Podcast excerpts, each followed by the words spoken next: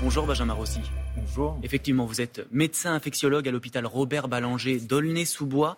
Euh, avant de, de venir sur votre livre En Première Ligne, euh, quelle est la situation ce matin dans votre hôpital ? Alors à l'hôpital, ce matin, c'est toujours compliqué. Il y a, il y a un afflux de patients Covid, mais ce n'est pas la seule problématique que nous voyons à l'hôpital.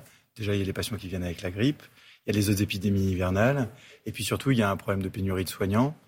Euh, sans parler que dans notre service, on a un cluster de, de soignants qui ont euh, le variant Omicron et donc du coup qui sont arrêtés. Donc on a des problématiques de gestion entre l'afflux de patients, donc il y a les Covid et puis il y a les non-Covid, et euh, la, notre capacitaire. Et donc ça nécessite des transferts dans d'autres, dans d'autres hôpitaux, dans d'autres régions, et c'est de plus en plus difficile. Justement, plus globalement en Île-de-France, où le plan Blanc a été déclenché il y a quelques semaines, euh, la situation est la même ?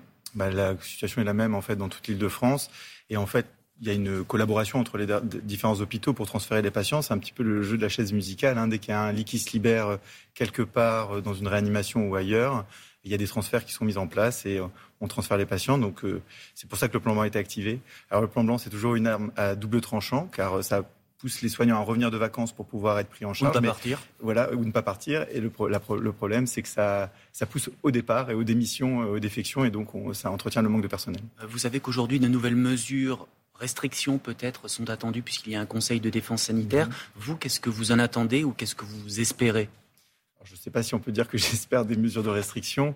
Euh, la seule chose qu'on peut dire, c'est que nous, on est en, en situation un petit peu limite. Donc euh, peut-être que des, des mesures déjà pondérées euh, pourraient... Euh, Pourrait, euh, pourrait aider un petit peu le, le télétravail et puis peut-être diminuer les arrêts de travail euh, liés au, au sujet contact qui permettrait pour nous de récupérer certains soignants qui sont en arrêt.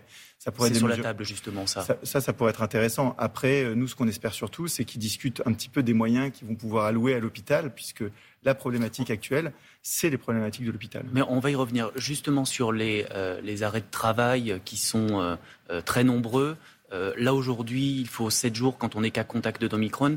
Euh, vous, vous souhaitez justement que ce soit allégé pour que les personnes puissent revenir travailler et qu'il n'y ait pas, comme on l'a entendu la semaine dernière, une désorganisation de la société. Ça passe notamment par les hôpitaux. Oui, c'est ça. Et puis, en fait, c'est, c'est, cas contact, c'est dix-sept jours. Hein. Donc c'est, euh, c'est, quand on est dans une, dans une, une même famille. famille ouais, c'est ça. Donc, en fait, il y, y a des problématiques liées à ça. Effectivement, euh, effectivement diminuer, ça pourrait, ça pourrait aider euh, si les gens sont négatifs. Euh, le pass vaccinal, pour vous, c'est la bonne solution ? Il rentrera normalement en vigueur euh, à compter de janvier, de la mi-janvier ? Je ne sais pas si c'est la bonne solution. Tout ce qui peut pousser les gens à se faire vacciner euh, peut être intéressant. Mais je ne sais pas si passer du pass sanitaire au pass vaccinal changera énormément. Et que, est-ce que ça va convaincre les derniers réfractaires d'être vaccinés ? Je ne suis pas sûr. Euh, justement, quand on vous lit dans, euh, en première ligne, je vais, je vais le montrer, mmh. et que vous évoquez euh, les non-vaccinés, au fur et à mesure euh, de votre récit, on ressent comme une forme de, de dépit face euh, à ceux qui refusent la vaccination, comme si vous aviez un peu baissé les bras face à ces gens qui refusent cette vaccination. Non, c'est pas que ça, c'est, c'est pas que baisser les bras. C'est, c'est-à-dire que quand on voit à l'hôpital les gens qui se font hospitaliser, qui manquent d'oxygène, qu'il faut intuber euh, parce qu'ils n'ont pas été vaccinés, parce qu'ils avaient peur, c'est toujours difficile d'arriver et de dire et d'être le juge de paix, et dire vous avez eu tort, regardez maintenant. Enfin, c'est pas ça qu'on a envie de faire. Et, et en fait, dans notre métier, on fait un métier pour soigner les gens. Et donc maintenant, voilà, pour, surtout maintenant, je le vois pendant la cinquième vague, on prend en charge des gens qui n'ont pas voulu se faire vacciner, qui avaient peur. Bon, bah, voilà. Alors après, ils disent dit... quoi aujourd'hui ? Une fois que ceux qui sortent de réanimation, ils disent, ils disent qu'ils avaient peur, ils disent qu'ils avaient des craintes, qu'ils ont, qu'ils ont entendu des choses qui leur ont convaincu qu'ils ne voulaient pas. Mais ce qui est compliqué de notre côté, c'est que quand il y a quelqu'un qui attend son cœur, sa transplantation cardiaque depuis deux ans et qu'on est obligé de déprogrammer et d'annuler sa transplantation parce qu'il n'y a plus de clients en réanimation, c'est deux poids deux mesures. Mais c'est difficile d'en vouloir aux gens qui sont, qui sont malades. Et c'est, notre, c'est, notre, c'est la problématique de notre métier. Enfin, c'est pas la problématique, c'est, c'est d'ailleurs le côté positif de notre métier. Alors, en, en première ligne, le livre dont vous êtes l'auteur aux éditions Prisma, c'est un carnet de bord qui avait vocation à être publié puisque on, on part à partir du quinze mars, vous avez le Covid euh, et vous revenez à l'hôpital et vous racontez votre quotidien. Oui, alors faites pas du tout. C'est, c'est, c'est venu après, c'est à la fin de la troisième vague. Euh, j'ai commencé à, j'ai pris une semaine de vacances, j'ai commencé à écrire sur ce qui se passait. J'étais quand même à ce moment-là très marqué euh, physiquement et euh, moralement par tout ce qui a été euh, vécu. Puis on a pris des décisions qui étaient parfois très difficiles. Euh, et donc j'ai commencé à raconter un petit peu ce qui m'arrivait et j'avais récupéré un carnet de bord que j'avais commencé quand j'ai repris le travail parce que j'avais l'impression vraiment de vivre quelque chose qui était surnaturel. Entre euh, le, le métro, enfin le R E R ou, les, ou le message de la R A T P nous disait si vous êtes dans les transports c'est que vous faites partie des professions à risque et qui nous applaudit. J'avais l'impression d'être dans une dystopie et donc tout ce qui... le changement de fonctionnement de l'hôpital qui était complètement hallucinant. Et donc tous ces éléments-là me donnaient l'impression de vivre dans une fiction. Et c'est pour ça que j'ai commencé à, à tenir un carnet de bord que j'ai tenu pendant huit semaines, pendant toute la durée de la première vague. Et j'ai arrêté là. Et en fait, le, le livre brosse toutes les vagues en fait, jusqu'à aujourd'hui. Euh, la critique est parfois acerbe, notamment sur la situation de l'hôpital. Vous dites « J'ai l'impression d'être dans un dispensaire du tiers-monde. La cinquième puissance mondiale ne met clairement pas son argent dans ses hôpitaux. » Oui, oui, ben, c'est vraiment cette impression-là qu'on a quand on va à l'hôpital. Et je pense que c'est aussi l'impression qu'ont certains patients. C'est d'ailleurs pour ça qu'ils sont agressifs envers les, les, les soignants et les, les, les soignants qui sont là pour soigner et qui vivent l'agressivité, qui ont l'impression de mal faire parce qu'ils n'ont pas les moyens de bien faire, euh, se sentent du coup euh, euh, dépossédés de, de leur capacité de, d'agir. Et euh, c'est pour ça qu'il y a aussi des départs. C'est pas qu'une histoire de salaire, c'est aussi une, une histoire de conditions de travail et c'est aussi une, une histoire de pouvoir bien s'occuper des gens. Euh, vous avez vraiment la sensation qu'on a transformé aujourd'hui l'hôpital en entreprise ? Disons qu'en fait, c'est la volonté qui est affichée. C'est impossible parce que, en fait, une, une, un hôpital ne peut pas être une entreprise. Et il y a des, des soignants qui font rempart à ça, mais c'est ce qu'on nous demande. Et en fait, c'est sur ça qu'on, c'est sur ça qu'on est évalué. Et c'est vrai que les soignants sont épuisés de devoir suivre des, des rythmes effrénés et faire de l'abattage. Quand on doit gérer et soigner, c'est difficile. Euh, presque deux ans après, on peut dire que vous êtes toujours en première ligne. D'ailleurs, tout à l'heure, euh, vous repartez à l'hôpital oui. pour, pour votre garde. Euh, est-ce que les armes dont vous disposez aujourd'hui sont efficaces ? Pour le traitement du Covid ? Pour, pour le traitement du Covid ouais. ou pour le désengorgement des services hospitaliers ? Alors, sur le Covid, on a quand même des, on a quand même des, des améliorations sur les, sur les traitements qui sont utilisés. On a une amélioration des, des prises en charge des patients.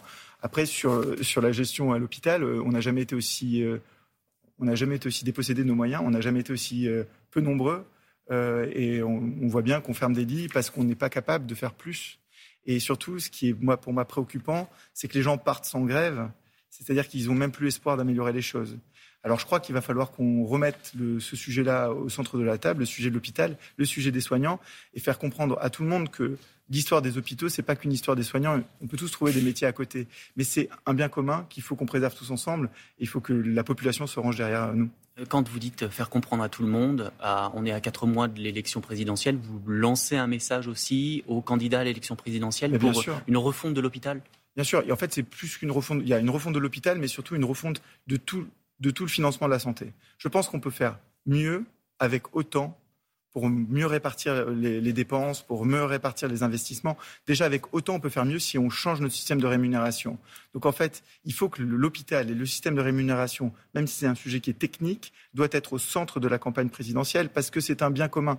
Les gens parlent leur temps à s'agiter sur les réseaux sociaux, dans leur, dans leur, dans leur famille, sur des sujets qui sont beaucoup moins important que ça. L'hôpital, c'est ce qui, c'est une pierre angulaire dans notre société. C'est ce qui fait qu'on a, euh, ça, ça calme la délinquance, ça, ça permet de, aux gens de se soigner. Quand les gens ne pourront plus soigner leur mère ou leur père, forcément, ils vont pouvoir, ils vont faire de la délinquance pour pouvoir. Donc, ça, ça, c'est, c'est quelque chose qui est important dans notre société pour euh, calmer les choses. Et donc, il faut sauver l'hôpital, évidemment. Aujourd'hui, ça se fait à dose, euh, pardonnez-moi, homéopathique, puisque là, Jean Castex a annoncé il y a quelques jours la rémunération des heures supplémentaires euh, multipliée par deux. Ça suffit aujourd'hui pour euh, Euh, calmer la grogne des personnels soignants ? Et non, ça ne change rien, c'est un problème de financement. Ça ne change strictement rien déjà parce que la plupart des médecins qui travaillent à l'hôpital ne sont, ne sont, ne sont pas en tarif horaire. C'est-à-dire que moi, que je, je vienne douze à quatorze heures en fonction des soins, je ne suis pas plus payé puisqu'on ne vient pas compter nos heures.